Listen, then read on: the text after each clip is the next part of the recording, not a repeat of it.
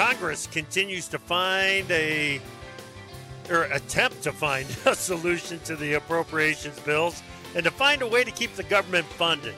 Well, we'll get the latest on that. And it's Wednesday and time to check in on the topics and issues that farmers are thinking about, the challenges they face, and the opportunities they see coming in the year ahead. Live out from under the frozen thumb via Farm Journal broadcast, this is AgriTalk. This morning we'll begin with a conversation with Brian Grete from Pro Farmer. Then it's our Farmer Forum with panelists Jason Probst and Kevin Ross. And directly following the news, Margie Eckelkamp from The Scoop. I'm handsome newsman Davis Michaelsen, and now welcome the host of AgriTalk, Chip Flory. All right, Davis. Hey, thank you so much. Yeah, man. Yeah, here we are back again, and uh, it's already the middle of the week. Can you believe it? Mm-hmm. Yeah, yeah. Wow, wow, Yeah. amazing. Some of us have already been slaving away for like a whole day this week. Really? bro. Really? Yeah, yeah it definitely Yeah. seems like the middle of the week to me. Like, oh, I got you know, I just did work yesterday, and now here we are again. Yep, glad that I am back here in too. the office, in the studio, and ready to go. Gonna have a conversation, get caught up on some of the issues that that have been building. We'll have a conversation with Pro Farmer editor uh, Brian Grete. Hmm. I will tell you this, uh, Brian. Brian was nice enough to come on the show on rather short notice, Mhm. and the short notice is because uh, our our scheduled guest was uh, Senator Chuck Grassley from Iowa, and Senator Grassley has has had to check into a hospital there in the D.C. area uh, and is uh, receiving some some antibiotic treatments for for an infection. So Okay. our Okay. our best wishes uh, for a speedy recovery go out to Senator Grassley. Hopefully, Hear, hear. we can get him back on the show here very soon. Very Creeping soon. crud's out there, bro. It's out there right now in full force. Yeah, that's right. That's right. And then we got the the uh, uh, farmer forum coming your way. Kevin Ross. We haven't talked to Kevin forever. It's been a while, So far too looking, long. Yep. Yeah, looking forward to getting caught up with Kevin and Jason Probst from Illinois. Uh, obviously, looking forward to the conversation there. We'll dig a little bit into Prop 12 and and see if if uh, if that is having any impact on how Jason is conducting business on his hog operation. Cool. All right, buddy. Cool. Yeah. Let's get to the news. What do you got? Right on. Well, let's start with the National Weather Service outlook here. Heavy mountain snows for the Northwest and the Rockies. Ice storms for portions of the Pacific Northwest. Bands of heavy lake effect snow continue for the Great Lakes. Hello, South Bend. A return to more typical winter temperatures for many Wednesday uh, after the brutal cold. Another Arctic blast Yeah. is expected late this week, so we got a little reprieve for a day or two here. Boy. Another little blast, and then at least here in the KC area, we're looking to warm up again next week. next week is looking pretty doggone good. This weekend looks pretty doggone chilly. There's no question about that. Uh, but boy, I tell you, the um, the the quick break is welcome, Yes. and uh, all the way up to 17 degrees today, 13 degrees tomorrow, but back Yeah, in the baby. deep freeze on Friday, Saturday, and into Sunday. Uh, next week, like you said, is looking good. We've even got rain in the forecast, dude. Yeah. Yeah. We're going to clear out all that snow all at one time. I, yep. I hope Yeah. so. Yeah. Equity shares slumped across Asia after Chinese data revived concerns about China's economy. The Hang Seng headed for its worst loss since October 2022. The Hong Kong market has lost more than 10% since the beginning of the year. Meanwhile, the Bank of Japan is expected to hold its negative interest rate next week in the wake of the New Year's Day's earthquake. European equities were lower as markets continued to second guess previous bets on rate cuts by the European Central Bank and other key central banks. Chip Brent crude futures dropped below 78 bucks per barrel on Wednesday on US dollar strength and as traders reduced their expectations of a rate cut by the Federal Reserve in March. Fed Governor Christopher Waller suggested that the central bank might not cut interest rates as aggressively as the market had anticipated. Right. Right. Good. Good. We need to get that that thought process out there. I, I believe because uh, I, I think it is going to be a a slow path to lower interest rates. Well, Chip, Senate leadership is reportedly moving to establish two new funding deadlines on March 1st and March 8th, with the goal of avoiding a partial government shutdown and giving appropriators still more time to write fiscal year 2024 funding bills that adhere to the top line agreement reached by Senate Majority Leader Chuck Schumer and House Speaker Mike Johnson. Despite weather related issues in the nation's capital, the schedule remains on track. Schedule remains no... on track. I'm, I'm, using that term loosely, Chip. Thank on you. track. Thank you. Um, it this whole process is off track, and and uh, we need to we need to get it back on the rails and moving forward. There's uh, the frustration over this is off the charts. Yep. Yep. Well, Chip, the Biden administration is set to announce today the redesignation of Iranian backed Houthi rebels in Yemen as specifically designated global terrorists. This decision comes in the wake of multiple attacks by the Houthis on commercial vessels in the Red Sea. The group has claimed these attacks as a response to Israel's military actions in Gaza. And Chip, taking those Houthi rebels off of that designated global terror list was one of the Biden administration's first foreign policy moves. Now we've got them back on the terror list. Yeah we we probably never should have come off. I that's a decision way, way, way, way, way above my pay grade, though. Mm-hmm. Uh, but here they are causing all kinds of problems for us in the shipping industry out uh, in the Red Sea. So yes, sir. Yeah. Yep. All kinds of issues. Okay, thank you, Davis. Appreciate it. Let's bring yep. in Margie Eckelkamp, editor of the Scoop. How are you, Margie? Hey, Chip. Doing well this morning. All right. Tell me about MKC, the Ag Retailer of the Year.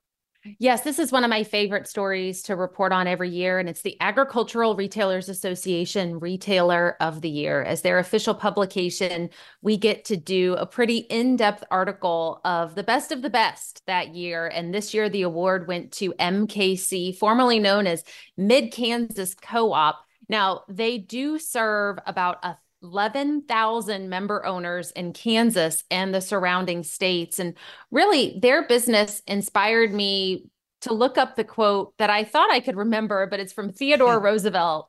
And he said, Keep your eyes on the stars, but your feet on the ground. And I think that hmm. resonates so well for ag retailers as they work toward continuous improvement, but are hmm. directly tied to the field. Now, specifically for MKC, they have the motto of shared growth, shared success. And really where does that where does that springboard come from how do they reach for that but keep their feet on the ground and they really have four keys to their business and that's safety courtesy image and innovation. And they have metrics to tie back to the growth in each of those four areas. Now, I did a deep dive into their business, how they're partnering with farmers, how they're also encouraging their staff and employees to be advocates for agriculture, being involved in more than 20 state and national associations. And that's all available on thedailyscoop.com. All right. Excellent. Yeah. This uh, it's almost like a, a, a, focus group or a you know a case study when you take a look at everything that they've got going in that Kansas region. It's really a phenomenal business. Margie, yep, quite inspirational, Chip. Thank Absolutely. you so much. Absolutely. You bet. That is Margie Eckelkamp, editor of The Scoop. Okay, coming up next, we're going to have a conversation with Brian Grete. Brian is the editor of Pro Farmer. We're going to stay away from the markets for the most part in this conversation. We'll talk to him about what's going on today at the bottom of the hour as well. Lower crop prices and extreme weather can take a toll on your profits and peace of mind. Crop insurance is a powerful tool to not only protect your financial security, but give you confidence to market grain, invest in your operation, and provide for what matters most your family. At Farmers Mutual Hail, we understand that, so we've created products that allow you to customize plans for up to 95% coverage. It's time to rethink your crop insurance and choose FMH, America's crop insurance company, to protect your livelihood. Visit connect.fmh.com today. The Scoop podcast is where we talk about tight supply chains, emerging agronomic challenges, technology tools delivering ROI. I'm Margie Eckelkamp, editor of The Scoop and host of The Scoop podcast. Join me as I interview leaders from across the ag retail sector. Farmers are working hard for every bushel, and their trusted advisors are by their side. Find the Scoop podcast wherever you find podcasts so you are up to date on everything ag retail. There I was, driving along when I saw the corn laying down in the field, goosenecked again.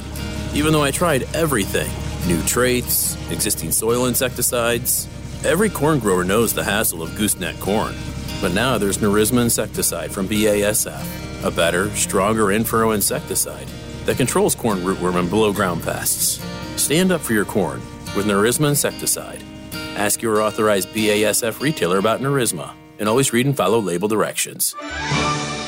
I'm Tyne Morgan, host of U.S. Farm Report, the only weekend television show that features some of agriculture's biggest names. From custom commentary from John Phipps to the stories of antique iron with Machinery Pete to a list of more than 30 marketing analysts, our weekly program focuses on the topics that matter most to you. We invite you to join us each weekend for U.S. Farm Report, timely, trusted tradition.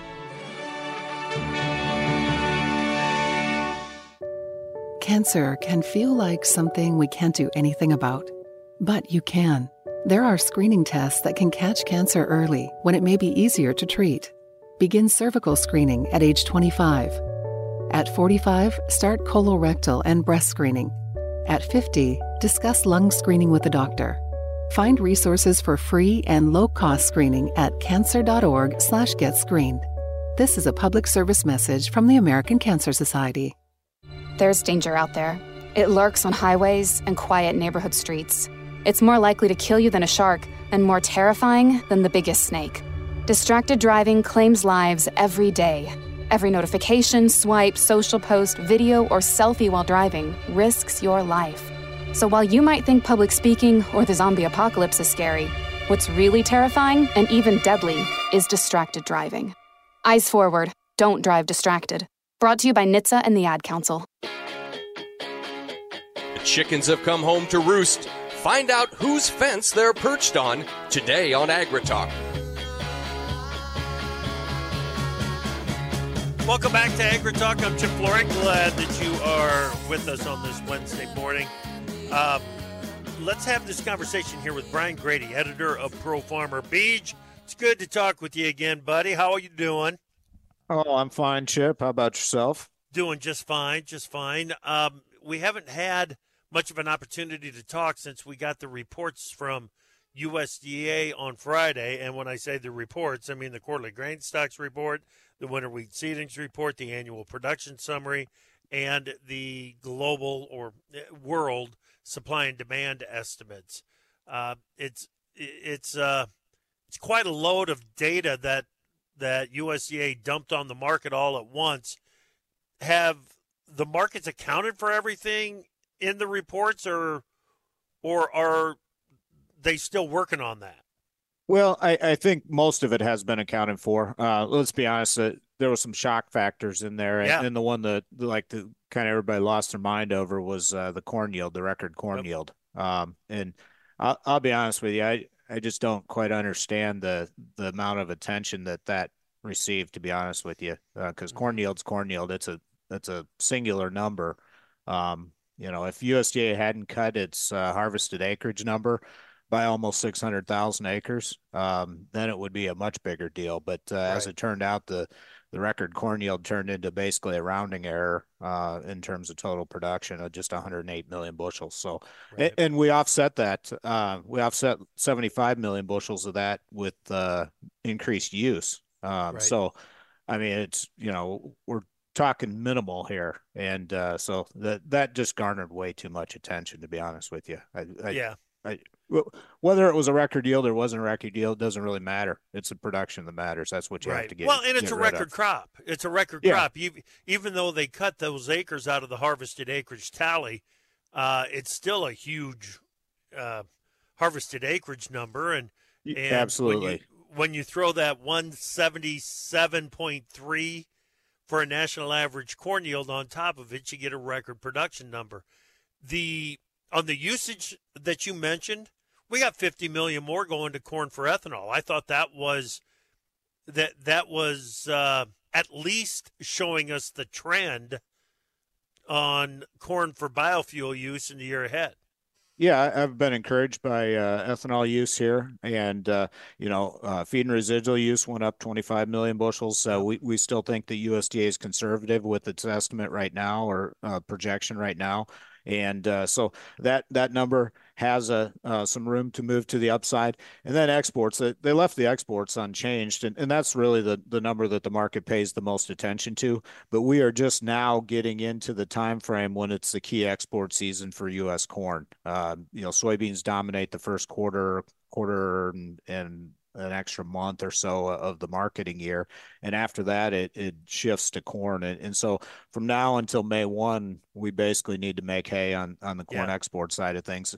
And that's what will tell the market are we cheap enough? Are we low enough in price? And is there a, a response around the globe uh, by foreign end users? Right, right. Okay.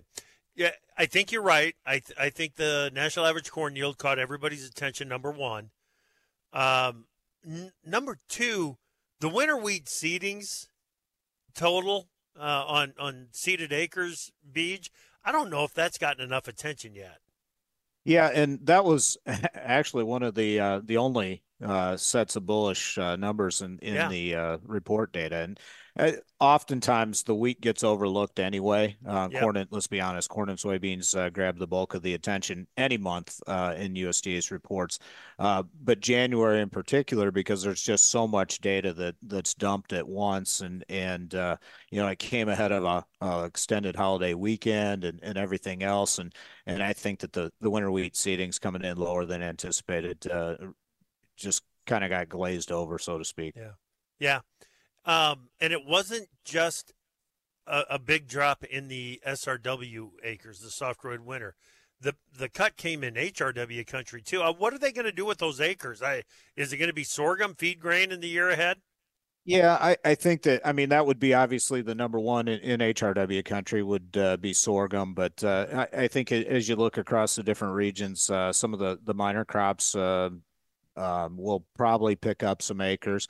And you you have to talk about corn and soybeans. I mean, uh, yeah. now there's more available acres for those two as well. So uh, we'll have to see. Cotton will, will, come into play, obviously, in the south, and and uh, so um, there's some uncertainty, I think, uh, moving forward as we go into the uh, spring planting season, and and there always is uh, and the great acreage debate that happens during the winter months and, and those types of things. But uh, uh, I, I think that the, the winter wheat seedings coming in lower than anticipated uh, probably just adds a little bit more to that discussion this winter. Okay. We are coming up on the time that we're going to be setting the spring price for crop insurance policies. We do that. It's the average of December corn futures closes in February and the average of November beans uh, where they close in February. That's coming right up. And South America is going to have a a day to day influence on the way that we trade in February, isn't it?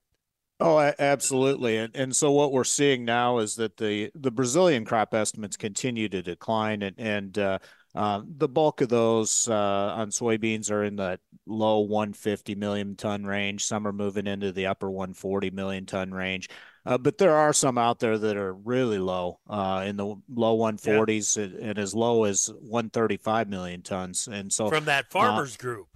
Yeah, the farmers group in Brazil. Right. So if that one um, comes to fruition and that's the real number that we end up at, yeah. Um, that's a game changer because that that increases export demand for U.S. soybeans, and, and not just increases it, but increases it quite a bit. So, um, you know, those, those are well below where USDA's number is currently. Um, you know, just converting them into bushels instead of million tons, it, it would be roughly 514 million bushels to 808 million bushels uh, on some of those low range uh, forecasts that are out there for Brazilian soybean production right now. Yeah. What did you make of USDA's Brazilian corn crop estimate? No, uh, much the same as on soybeans. They're just behind, and, and we always know that. Uh, this shouldn't yeah, be a surprise. way behind. Yeah, they are, and and that will have a, a potential impact too on U.S. corn exports. So uh, that yep. keep in mind though, um, Brazil is still shipping their record crops from last year. Yeah. Um, yep. So yep that that is covering if if we didn't have that that those extra bushels from last year, both corn and soybeans, uh, it would be a, a much greater market attention factor, in my opinion, right now. What's yeah. going on with their crop size down there? Yeah, yeah. The old saying: "Does did Brazil really have a drought if it didn't turn into more demand for U.S. soybeans?" Right, um, right. Yeah, if it if it doesn't, did the drought really matter? And and uh, that's probably the right perspective to have as as we go forward. Um, switch gears, get away from the markets here for just a bit. Give me your latest take on what is happening in D.C.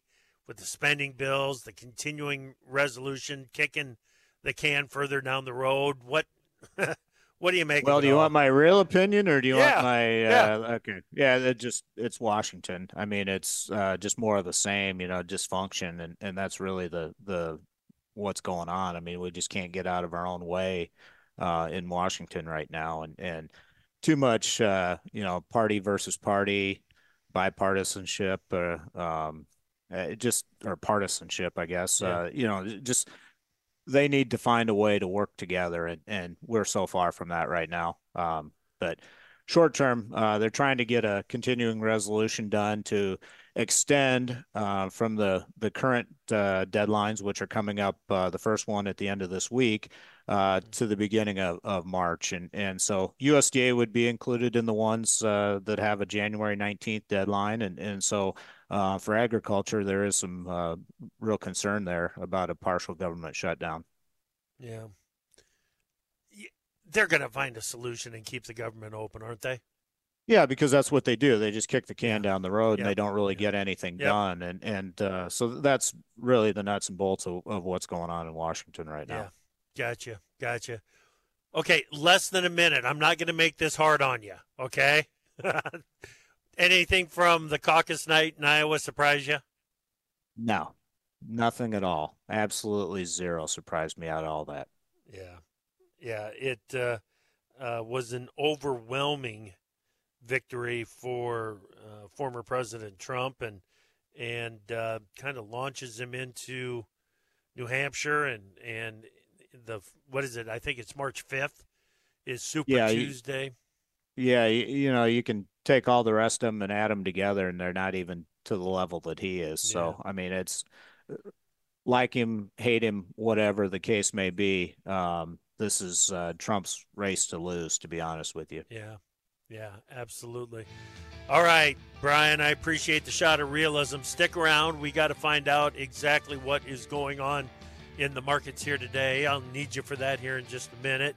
Uh, coming up next, we've got the Farmer Forum, and we've got Kevin Ross from Western Iowa, Jason Probst from Southern Illinois. A couple of things happening there. Uh, what's going on with the biofuels? And is Jason preparing for Prop 12? We'll discuss that next. When you're planting, having the right scale system on your bulk fill planter or drill pays for itself. Use Point from ScaleTech to verify proper seeding rates and make money saving adjustments on the fly. Not to mention, monitor your seed supply with pinpoint accuracy. You could guess, but why? Instead of checking your hoppers manually, keep your tractor moving and let Point do the work. Save time and money with Point. Visit scaletech.com to learn more. This is Andrew McCrea, host of the American Countryside. I'm also a farmer and rancher from Northwest Missouri, and I hope you'll join me each week for Farming the Countryside as we take a look at the top issues impacting agriculture as told by the people farming and working in our industry. We'll talk about markets and trade, share some of the latest tips and trends for grain and livestock producers, and take a look at trends impacting rural America. Join me for Farming the Countryside on many local radio stations or on your favorite podcast platform, or just go to farmingthecountryside.com. Time for Markets Now with the experts from Pro Farmer. Brian Grete is back with us, uh, editor at Pro Farmer. Beej, we've got corn and soybeans going in opposite directions here this morning. What's happening? Yeah, so um, corrective buying in both corn and the wheat markets, and and okay. uh, you know that's needed. Uh, they've been beaten down here, and, and so just nothing more than than corrective trade, two to four cents higher in, in corn, and uh, uh the wheat market being led by SRW contracts that are posting double-digit gains in the front end of that market, uh, but uh, just just corrective. And then soybeans, they're under pretty uh, solid pressure here. Double digit losses in the Yeah. uh, the March and May contracts. So um, seeing heavier selling there. The meal market, uh, you know, it, it tried to work to the upside yesterday and and uh, has erased all that today. All right, yeah. Crude, uh, crude oil, soybean oil is trading slightly higher, but uh, outside of that, there's not a lot of uh, good news coming out of the soy complex. Should also mention that corn made new contract low before it turned around and started to move to the upside. Uh, take us over to the livestock trade.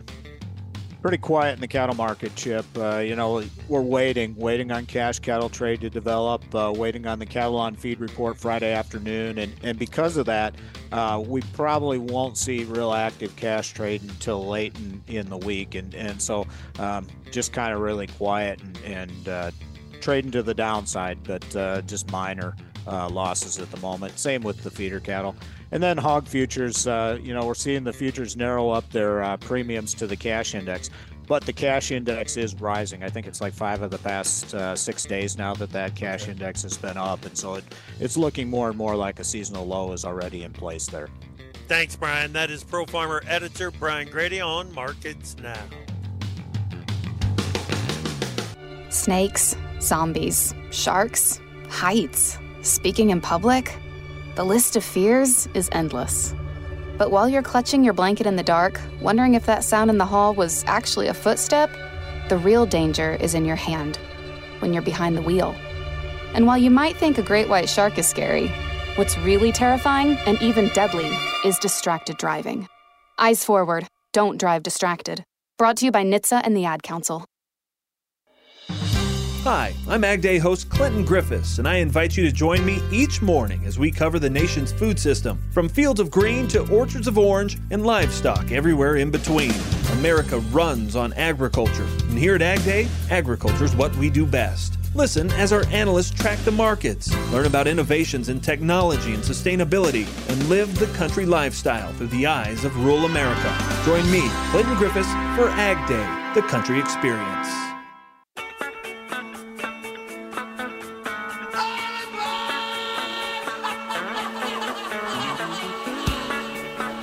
Opinions expressed on AgriTalk do not necessarily reflect the views of Farm Journal Broadcasting, affiliate stations, or sponsors. We've cleared the schedule for you. Give us a call at 855 482 5524 and join the conversation. Yeah, this kind of represents the times that we're in right now, doesn't it? Davis? A little bit, yeah. A little bit. A little bit. There's a lot of people out there that might say, you know, that's a very good representation of what's happening in the Republican Party right now. Mhm. And uh, uh, with the, the, can I, I don't, I, it's not a split caucus. It just felt like it was a split caucus. It feels like it's a split primary going into New Hampshire and going into South Carolina. It's just one of the weirdest seasons that no, it's the weirdest season I can recall. Right? Mhm. Agreed. I, yeah. I would agree. Yeah. Yeah. Absolutely nuts. Absolutely nuts. Yep. And weather too. Uh, we we've been on quite the roller coaster with that. Let's get this farmer forum started. Kevin Ross from Western Iowa joins us right now. Kevin, it has been too long. How are you? Yeah, I'm doing good, Chip. How about yourself? Doing just fine. How you handling the weather out your way in Western Iowa? I tell you what, it's been uh, it's been a slog here over the last few days with uh, just taking care of cattle and and uh, just trying to stay ahead of uh, gelled up tractors and everything else. But uh, I don't I don't I don't remember a time uh, in my lifetime anyway where we were this uh, this long below zero, and uh, it, it was getting a little old. So I'm glad to see sun shining again today, and and uh, we've had uh, had had positive temperatures here all day long. So that's that's a good thing. Yeah, eight degrees up in northeast Iowa, so it is a good thing. We're going to stay below zero, at, you know, this week, or excuse me, below freezing uh, this week, and then we got another cold shot coming this weekend. Then things look good temperature wise into next week. But did you see the rain in the forecast for next week too, Kevin? Those cattle are. It's not going to get any easier on the cattle if that happens.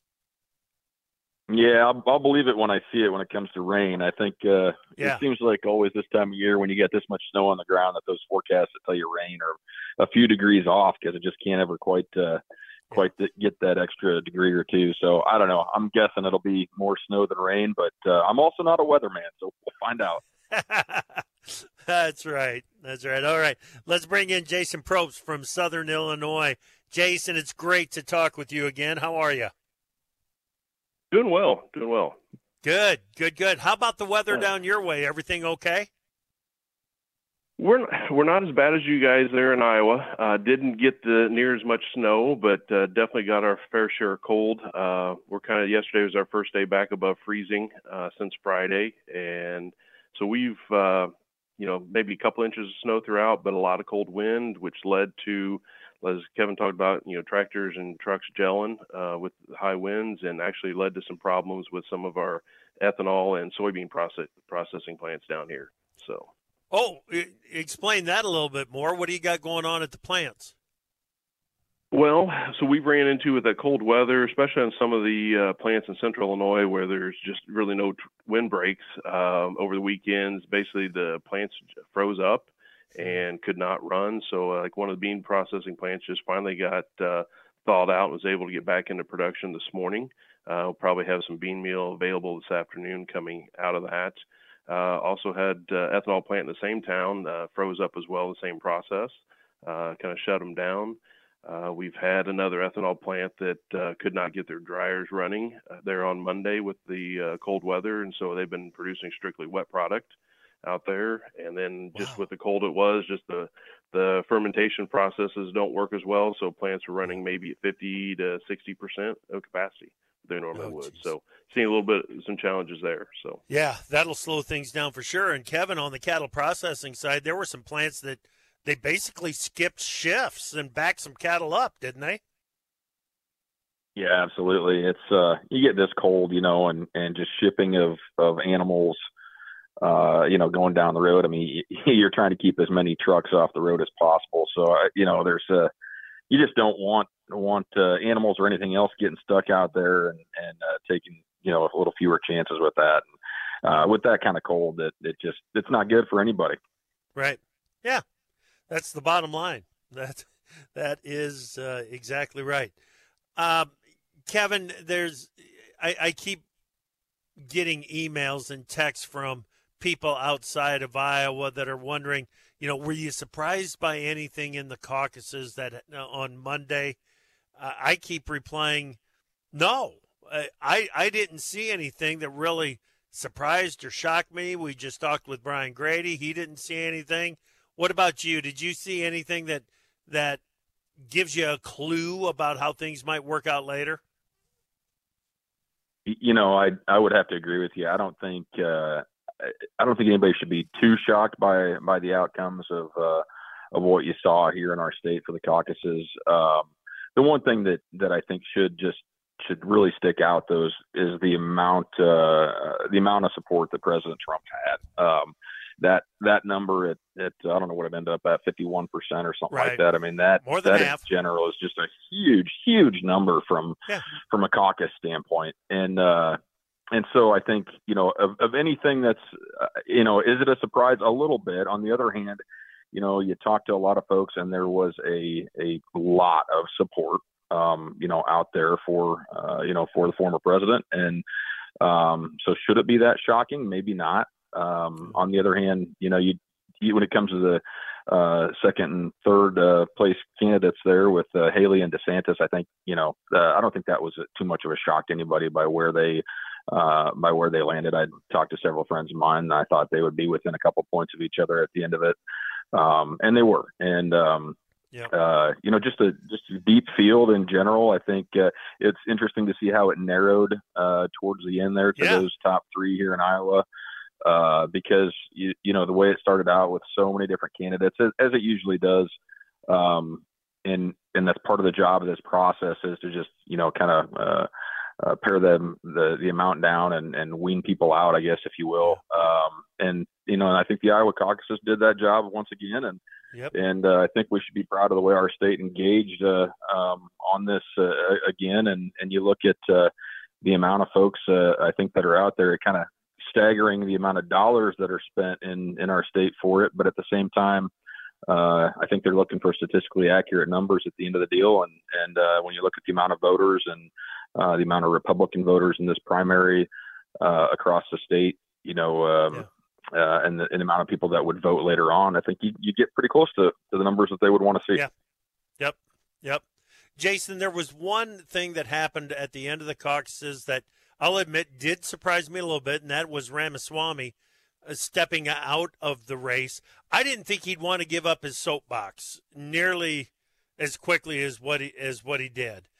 Um, but then you nope. turn around and you see how he starts working with Trump immediately, and he's not losing any soapbox. All he's doing is is taking a step to the right.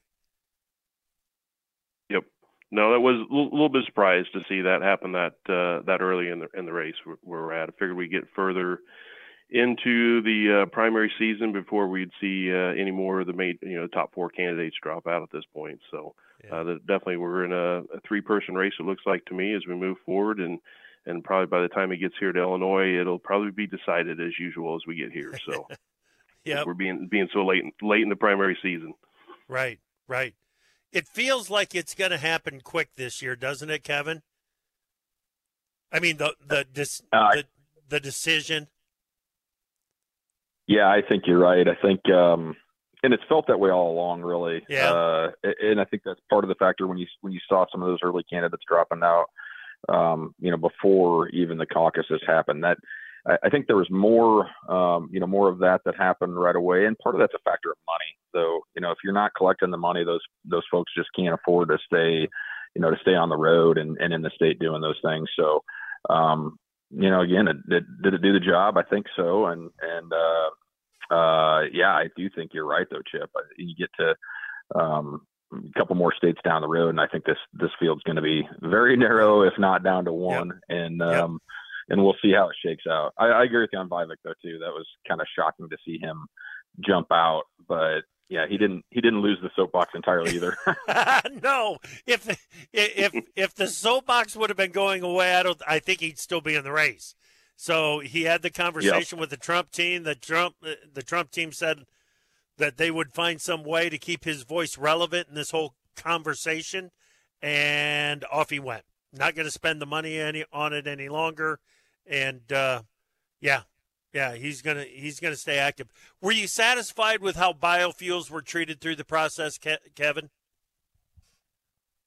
Yeah, I think so. Um, you know, the the Iowa Renewable Fuels Association and you know, and Iowa Corn and Iowa Soybean always do a really good job of uh, evaluating the candidates um, and giving them, you know, getting them their priorities uh, when it comes to biofuels. So I think, um, you know, at the end of the day, when when these candidates come to our state, uh, and the amount of time that, uh, that that the folks across rural America get to spend with them, it always uh, is a highlight, uh, at least for you know 20 plus years now or 30 years now, and and um, I think it's amazing what uh, what it does for the understanding of these candidates and how important it is to not only our state but all across the Midwest, and and really you know, the, really to the entirety of the nation when it comes to, uh, you know, energy security and all the other things that, that biofuels represent. So I, I always uh, think that's such a huge part of, um, you know, of our process and, and our governor does a great job of highlighting it as well as, you know, as well as the folks that invite them into the plants and, and, uh, uh, and out on our own farms. Yeah. Yeah. Good stuff. Good stuff. All right. We are in the middle of this week's Farmer Forum. Kevin Ross from Western Iowa, Jason Probst from Southern Illinois. Uh, maybe just a little bit more conversation on biofuels and those CO2 pipelines before we move on to Prop 12. Jason, I want to get your take on how any sign of an influence of Prop 12 on the markets happening yet. We'll talk about that next on AgriTalk. Sometimes I just cannot believe all the storms we've gone through here. I can only hope that we'll be able to leave this house to you one day, baby. You're our legacy.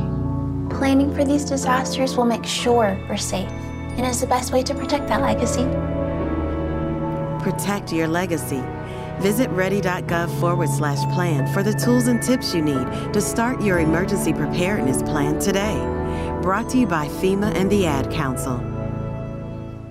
Scammers often try to dupe veterans to steal the VA benefits they've earned. Scammers may try to obtain sensitive information or collect payments over the phone, offer to move assets in order to qualify for pension, insist benefits may be sent directly to a friend or caregiver, or promise to manage benefits or file a claim for you.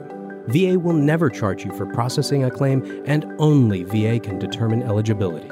To report suspicious activity, visit va.gov forward slash OIG forward slash hotline. What is dedication? My biggest fear in the middle of my addiction was that my kids wouldn't have a father. And I started thinking, you know what? This isn't my story. I definitely had to become a better man to be a better father. It's important to me that my kids are empowered and truly believe that if, if they can think it, they can do it. That's dedication. Visit fatherhood.gov to hear more. Brought to you by the U.S. Department of Health and Human Services and the Ad Council. If you served, we want you to get the health care and benefits you earned. We want you to come to VA. There's never been a better time to apply. Under a new law called the PACT Act, we've expanded VA care and benefits to millions of people who served and their survivors. No matter where you served or how long you served, check out va.gov/pact to learn more about what VA can do for you and your family. Come, Come to, to VA. VA.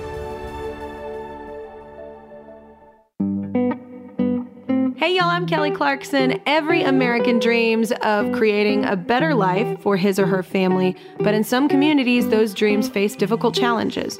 When we come together to help those in need get the same opportunities as everyone else, we truly are making our country a better place to live for all of us. So look for volunteer opportunities in your community to help others achieve the American dream, all right? This message is courtesy of the United States Air Force. Sometimes life is wonderful, and sometimes it's not. Cherish the good, but always be prepared for life's challenges. At Private Healthcare, we provide the peace of mind you deserve. With private healthcare, you'll get the coverage you want and healthcare you need. If your employer doesn't supply healthcare coverage and you don't qualify for Medicare or Medicaid, you need to give us a call right now. Private healthcare is private health insurance for ages 65 and under with medical, dental, vision, and even prescription coverage. When life comes at you unexpectedly, you need to be ready, and health insurance is your financial safety net. Health insurance has never been so easy and affordable. If you're looking for health coverage at the best price and your annual household income is 35000 or more, give us a call at 800-801-2730. That's 800-801-2730. Mom's early Alzheimer's diagnosis was hard to take. And when I left the oven on, we decided together that it was time to see a doctor and make a plan. Early detection gave us more time to seek out information and support as a family. If you or your family are noticing changes, it could be Alzheimer's. Talk about seeing a doctor together. For more information, visit alz.org slash time to talk. A message from the Alzheimer's Association and the Ad Council. Hey guys, it's me, Isabella Gomez, filling in for Smokey Bear because he's got more to say than just. Only you can prevent wildfires. Like, if you're outside enjoying a barbecue, don't let a hamburger distract you from fire safety. Make sure you aren't dumping your hot coals or ashes onto the ground because that could start a wildfire. So take wildfire prevention seriously and let's save the world one day at a time. Juntos con Smokey Bear, podemos hacerlo. Go to smokeybear.com to learn more about wildfire prevention. Brought to you by the U.S. Forest Service, your state forester, and the Ad Council. Hey, what's up, y'all? I'm Kelly Clarkson, and as the daughter of a school teacher, I know just how important education is. No matter how old you are or your situation, continuing to learn will enrich your life and help remove barriers you didn't even know were there. So much opportunity, y'all. Whether it's a foreign language, history, or a different way to look at things, take some time each day to learn something new. This message is courtesy of the United States Air Force.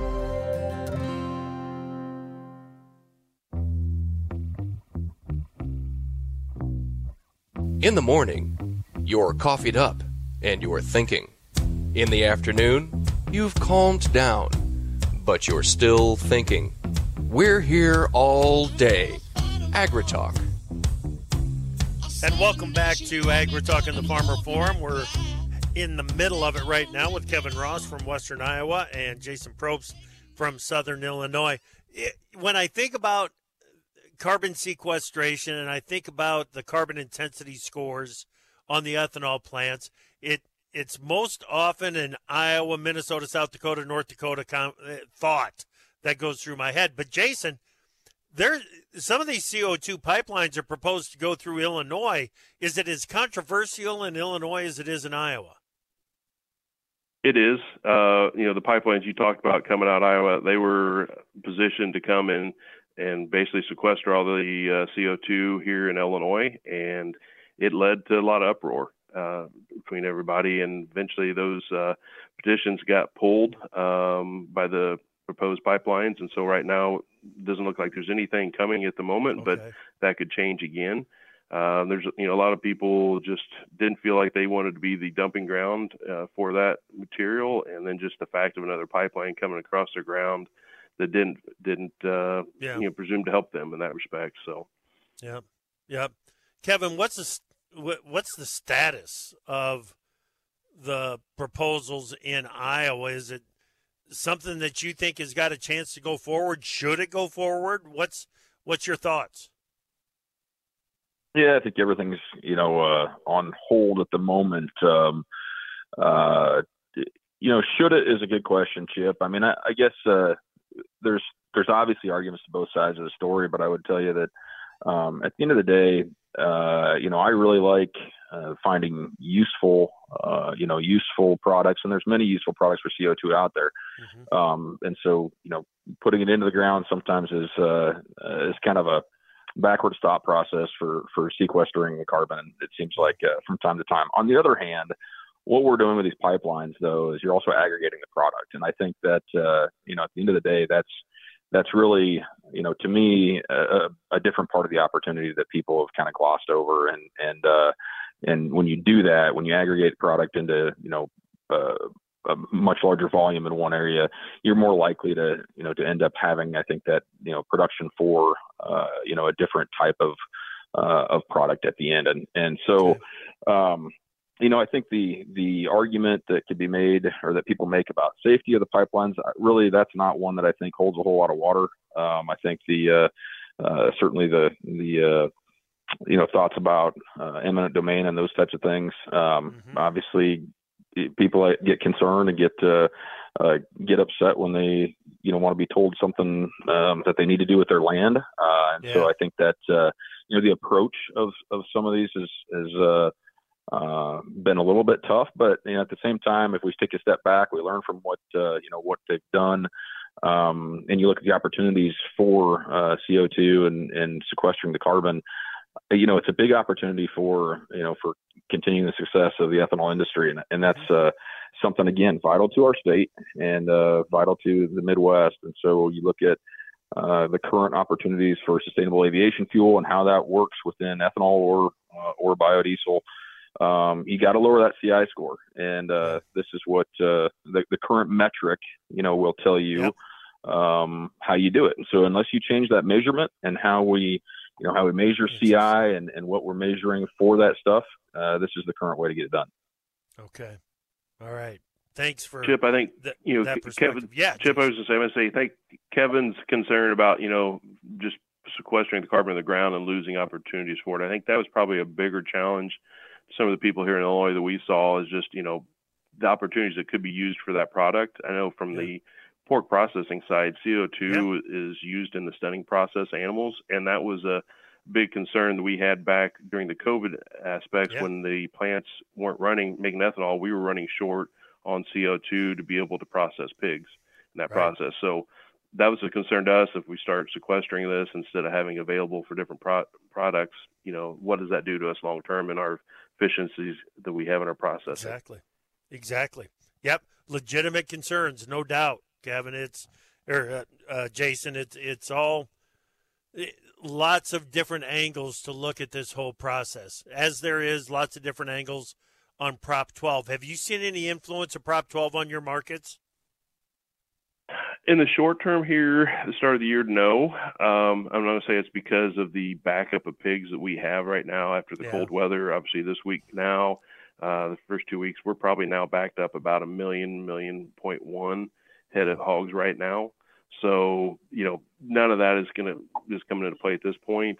Um, you know, we were hearing a little bit prior to the start of the year from uh, a couple analysts out there that hadn't released any data we looked at, but they were seeing the back off of consumption of pork in California yep.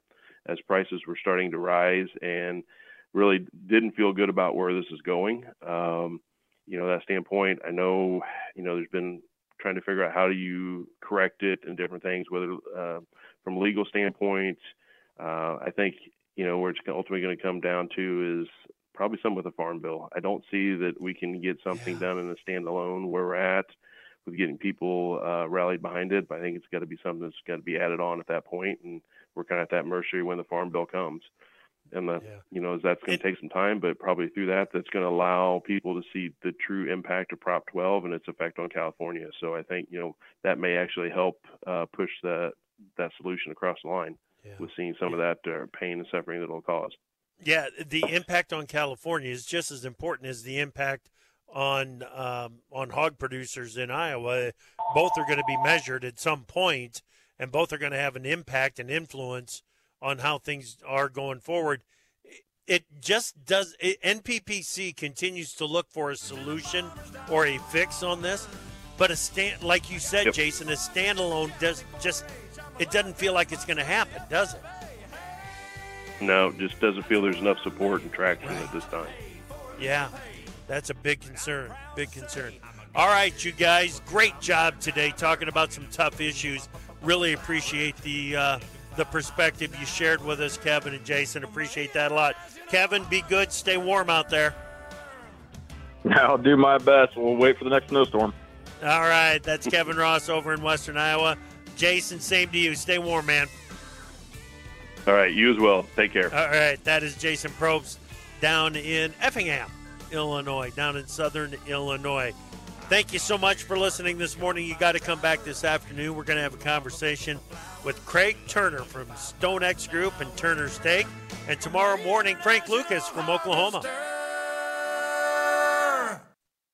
Retirement can be scary, but only if you're not prepared. That's why AARP created thisispretirement.org. Because unless you've already retired, you're in pretirement and you still have time to plan. Learn about retirement savings options, potential tax breaks, and how you can build savings over time. Visit thisispretirement.org for free resources to help you customize your action plan and feel the retirement fear disappear. Brought to you by AARP and the Ad Council.